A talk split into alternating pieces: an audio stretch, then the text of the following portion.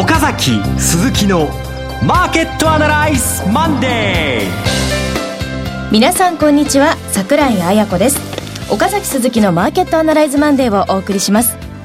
パーソナリティは金融ストラテジストの岡崎良介さん。はい岡崎です。よろしくお願いします。そして証券アナリストの鈴木一之さん。鈴木一之です。おはようございます。よろしくお願いしますこの番組はテレビ放送局の BS12 チャンネルトゥエルビで毎週土曜朝6時15分から放送中の岡崎鈴木のマーケットアナライズのラジオ版です。週末の海外マーケット月曜前場の市況や最新情報はもちろんのことテレビ放送では聞けないラジオならではの話など耳寄り情報満載でお届けします。さあ岡崎さんは先週末が豊か商事大阪セミナーそうです。よね。いかがでしたか、えー、あのまあとにかく先週という1週間がですね大変厳しい2週間だったじゃないですか。まさに、えー、内憂外患といっていいような局面だったんですね。日本では景況感が、えー、急速に消費税増税のタイミングが近づくと、えー、経営者の方もそれから消費者の方もですね悪化していく、えー、そういう中で、えー、外に目を向けると中国ではやっぱり大商品の問題が、えー、よりですね深刻さを増している。まあ深刻さを増しているというよりはあの明確になってきたというところそしてウクライナ情勢、えー、ついにまあクリミア半島。あそこは93%がロシアに編入を望むなんていう、えー、結果に終わりましたけども、えー、こういうですね、えー、不透明感、えー、懸念が広がる中でのセミナーだったもんですからお客さんもですね大変熱気があって。まあ関心の強さがよく分かりました。で私の方も精一杯もうギリギリのとこまで資料を作って ギリギリの中でですね本当に洗いざらい思いの丈をですね、えー、説明させてもらいました。もちろん、えー、完璧とは言えるところまで詰め切れてないところもあるんですけども今週のですね、えー、投資戦略の何らかの、えー、プラスになる方向でですね、えー、役立ててもらえばよかったらいいかなと思います。皆さん満足してね帰っていただけたかなという、ね、いいんですけどね。感じですね、はい、ということで月曜もというか、まあ、前場も下げていますけれども、うん、じゃあこの辺はコーナーでいきますかね。そうですね。はい、はい、それでは番組を進めていきましょう。この番組は株三六五の豊か商事の提供でお送りします。今週のストラテジーこのコーナーでは今週の展望についてお話しいただきます。まあ、先週ですね、とりあえずおしめ買いでいいんじゃないかと、1万5千台回復して、はい、で、新たな1週間が始まるということだったので、えー、もういけるだろうと踏んでいたんですけれども、まあ普通おしめ買いって言ったらせず3%ぐらい。深くてもまあ5%ぐらいですよ、1週間の動きとしたらね。まあ3%ぐらいのところで照準を絞って、つまりまあ147とか148ぐらいで十分かなと思ってたんですけども、やっぱりこれは木曜日ですかね、えっ、ー、と、木曜日の東京、ニューヨークとの下げですかね、ここが大きかった。で、そこでの直接的な、最後に引き金引いたのがウクライナ情勢。で、ウクライナ情勢というよりは、まあ、アメリカの態度の効果みたいなところですかね。アメリカ及び EU の態度効果ですね。ここで、とりあえず、アメリカの株式市場に言うと、やっぱり年初からある程度上がってるところが多かったんで、利益確定に押されて崩れていったと。ただ、アメリカの株式市場もよく見ると、そういうですね、木金と下げる中で、例えば、あアメリカのユーティリティ、公共株とか、あるいはアメリカのリート、で、配当もの、本来、まあ、あの、関係のないところで動いている金利に対してですね、非常にポジティブな動きをする。そういうセクターや銘柄はしっかりしてたんですよ。上昇してるんですね。はい。この辺のところはですね、一応ちゃんとまあ、抑えておいた方がいい。で、そういうポイントだと思いますね。金利に対して、えー、敏感なセクターはアメリカでしっかりしていたんですが、うん、日本では逆にその金利敏感株が先週は特に大きく下がってるんですよね。うんうん、銀行株、メガバンク3つとも、こう、安値を更新するような動きで、うんうん、で、不動産株、証券株が、えー、まあ今日も週明け月曜日も、まだ非常に難聴な動きを続けているという状況であります。うん、あのー、まあ冒頭からもう、のっけからこう、先週、今週の大きな悪材料というものを立て続けに列挙してもらいましたが、えー、一つ一つ、うん、まあ改めて見ていきたいと思います。えー、まずは、中国からいきますか。はいうん、中国の全人代が先週13日木曜日で閉幕しまして、うん、全人代の最中に民間企業のデフォルト、あまり大きくないんですが、デフォルトが1件、2件目も起こりつつあるという状況です。李克強首相は、デフォルトを一部容認するという発言などもしてまいりました。で、銅の市況が急落するという動きが出ています。中国の見方は、やはり相当世界経済を改めて揺さぶっているというふうになってしまう。ってますか？あの、出方がわからない、つまり自由経済じゃないのでね、市場が完全にメカニズムで決めていくっていうものじゃなくて、デフォルトを容認すると言ったら容認されてしまうと。はい、容認しないと言えば容認されたいっていうわけなんで、これ01の世界なんですよね。うん、ですから均衡点がよく見えない。ここが一番問題だと思います。ただ、銅に関して言うと、これテレビのマーケットアナライズで鈴木さんが分析してくださいましたけども、世界の景気が悪く悪くなったわけじゃないんですよね。うん、他のニッケルとか、他のですね、金属商品っていうのは価格的には安定していて、やっぱり中国の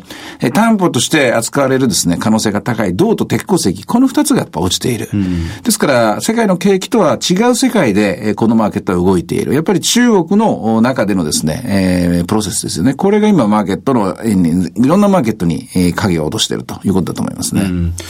あの、景気敏感株がどうしても日本でも影響を受けて、先週末、特に非鉄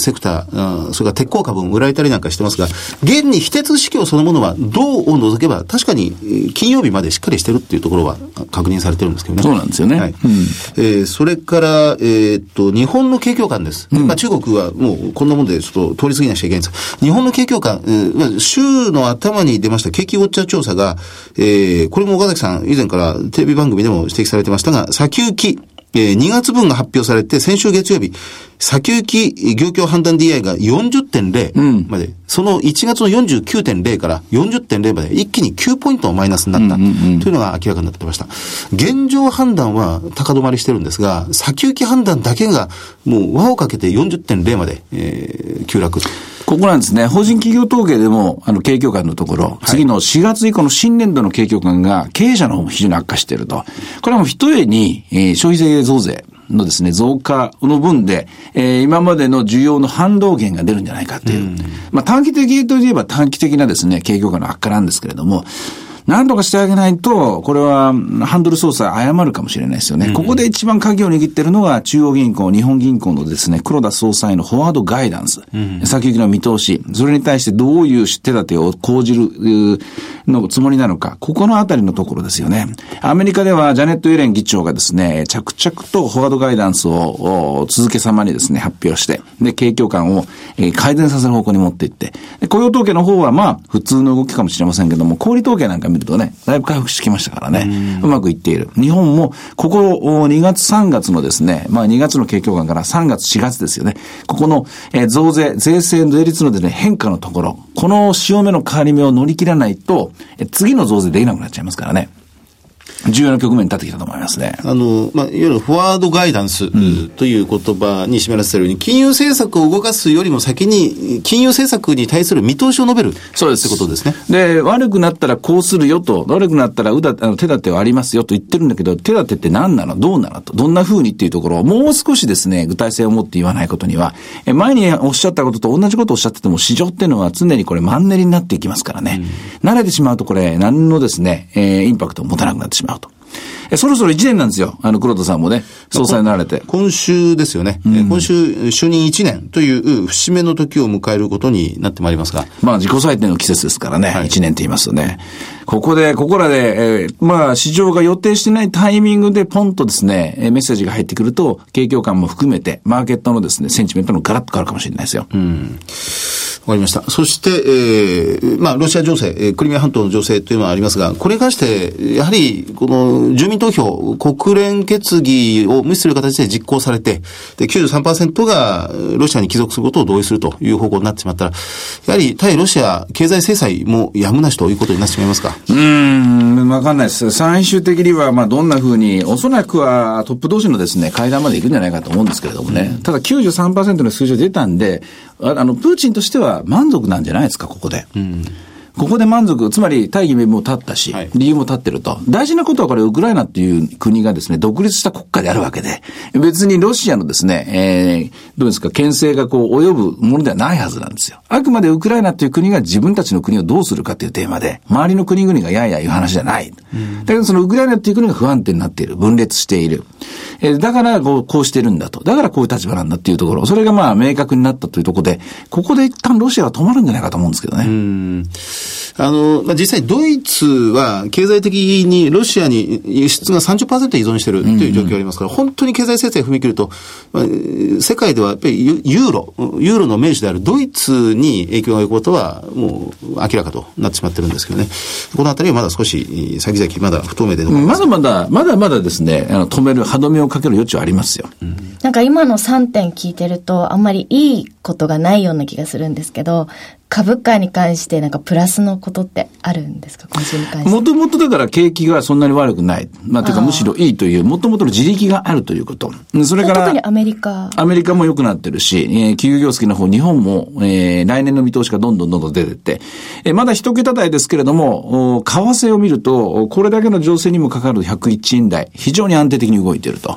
で、このあたりのところ、経済の流れ、まあ、さっき、ドイツとロシアの関係言いましたけどね、今の経済の仕組みって非常にいいわけですよ。これは壊さないように言ってもらいたい。で、壊さないように言ってもらったら株価は戻ってくる。ゆっくりかもしれないけど回復してくる。これは全体のコンセンサスだと思いますね。その株価という点に関しますと、まあ、これまでずっと日経平均、えー、2月5日の安値、13,995円を安値にして、うんうん、えー、まあ、下に切り上げ型。そう、最終ライン上がってきましたね。を作ってましたが、先週金曜日の500円安で、それを下に突き抜けてしまいました。うん、まあ、今週以降、こう、どういうイメージを、この1、2週間見ておったらいいでしょうね。先週は、えー、1週間のリターンとしても大幅下落。で、ボラテリティが急上昇。この2つが重なって、えー、ついに水準としては29%台のボラテリティなんですね。こういう場合は通常、通常は、通常のマーケットであれば、えー、ボラティリティとリターンのリバーサル。うんうんえー、買われすぎたボラティリティが下がる。売られすぎたリターン、マイナスが非常に極度の水準まで出たものが戻ってくるっていうですね、えー、トータルな、えー、ボラティリティリターンリバーサルがかかりやすい。うん、普通ならばリバウンドですね。えー、大体まあ3%、4%ぐらいはですね、普通に考えていい。えー、ただ、逆説的に言うと、そうでなかった場合、もう一週、今週も下落する。で、今週もボラティリティが上がるってことは、これは普通じゃない事態になっていると。マーケットがそう判断したと言わざるを得ないわけなんですね。で、そういう意味では大きな試金石となるマーケットだと思います。ですので、えー、戦戦略的にはやはり、まず、えー、ボラティリティが大きい分だけ、いつもよりはで小さめの買いになるんですけども、とりあえず今週は買いで臨んでいく。しかし、今週もしダメだったケース、それをあくまで頭の隅に入れながら戦うと。こういう習慣になると思いますね。はい。さあ、それでは前場で見ておくべき指標はありますか？はい。ボラティリティはね、28.76、0.94パー、0.94ポイントの下落ということで、少し小康状態を、えー、に入りつつあるかなという感じですね。それから、マザーズ、ジャスタックも下がってはいるんですが、非常に小さい、えー、0.1%に満たないような下げにマザーズはそうですね。業種で見るとほとんど下げてますから、おそらく最低取引の解消売り、えー、これが基本で、今下げているものは先物ですね。先物の投げ売り。これはもうしょうがないです。証拠金でお衣装かかるとかですね。あの、あの、信用でね、取引されてる方もね、お衣装かかってる人とか、その分が三乱れ式に売り物月曜日で出るんだと思います。ただ一つだけ、リートはプラスですね。だから、骨は折れてないって感じですね。あ、あの、背骨は折れてない、うん、という状況そうだと思いますね。はい。では、株365ですが、いかがでしょうか？あ、二人ともチェックしてませんね。夢中で喋ってたんです。すみません。別のところにこう気が入ってまして、えー、用意が遅れてます。えー、そうですね。いや、出ます、出ます。出ます。はい。332円ですね。えー、332円からの353円やりということで、えー、いやや、やや戻ってきたから、もう頑張れよって感じですよね。はい。いろいろ展望していただきました。今週末には土曜朝6時15分から BS12 チャンネル12で放送の岡崎鈴木のマーケットアナライズもぜひご覧ください。また Facebook でも随時分析、レポートをしています。以上、今週のストラテジーでした。岡崎鈴木のマーケットアナライズマンデー。それではここで株三六五の豊商事からセミナー情報です。豊か商事資産運用セミナー in 福岡、岡崎さんがご登壇されるセミナーです。日程は4月5日土曜日、12時会場、12時30分開演です。会場は博多駅直結の JR 博多シティ大会議室。お申し込み連絡先は、豊か商事福岡支店、フリーコール0120-998-624。0120-998-624です。受付時間は同日祝日を除く9時から20時。こちらのセミナーでは、東京金融取引所の増田さんよりクリック365、クリック株365の概要と特徴を、そしてデータから見る投資パフォーマンスを丁寧にご解説いただくことになっています。その後、岡崎さんからのセミナーでタイトルは異次元の金融政策と株式市場ということなんですが、4月5日消費税もスタートしている。そうそうそう。どんな感じになりますかね？えっとね、あの、その前にこの JL 博多シティ、あの、大会議室で我々一回やったことあるんですよね。はいあの、テレビのね、あの、マーケットアナライズのセミナーで。はいすっごく便利で、で、えー JR 博多駅直結で、で、我々もまあ実にですね、あの、やりやすかったなという印象なんで、もう一回あの時の、なんとなくこう、熱気をですね、取り戻していきたいなと思います。で、お話の方は、えー今、桜井さんのご指摘の通り、4月の消費税増税入ってます。で、入っていて、そして、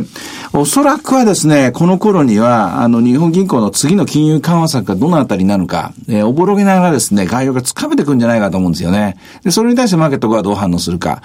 さらには、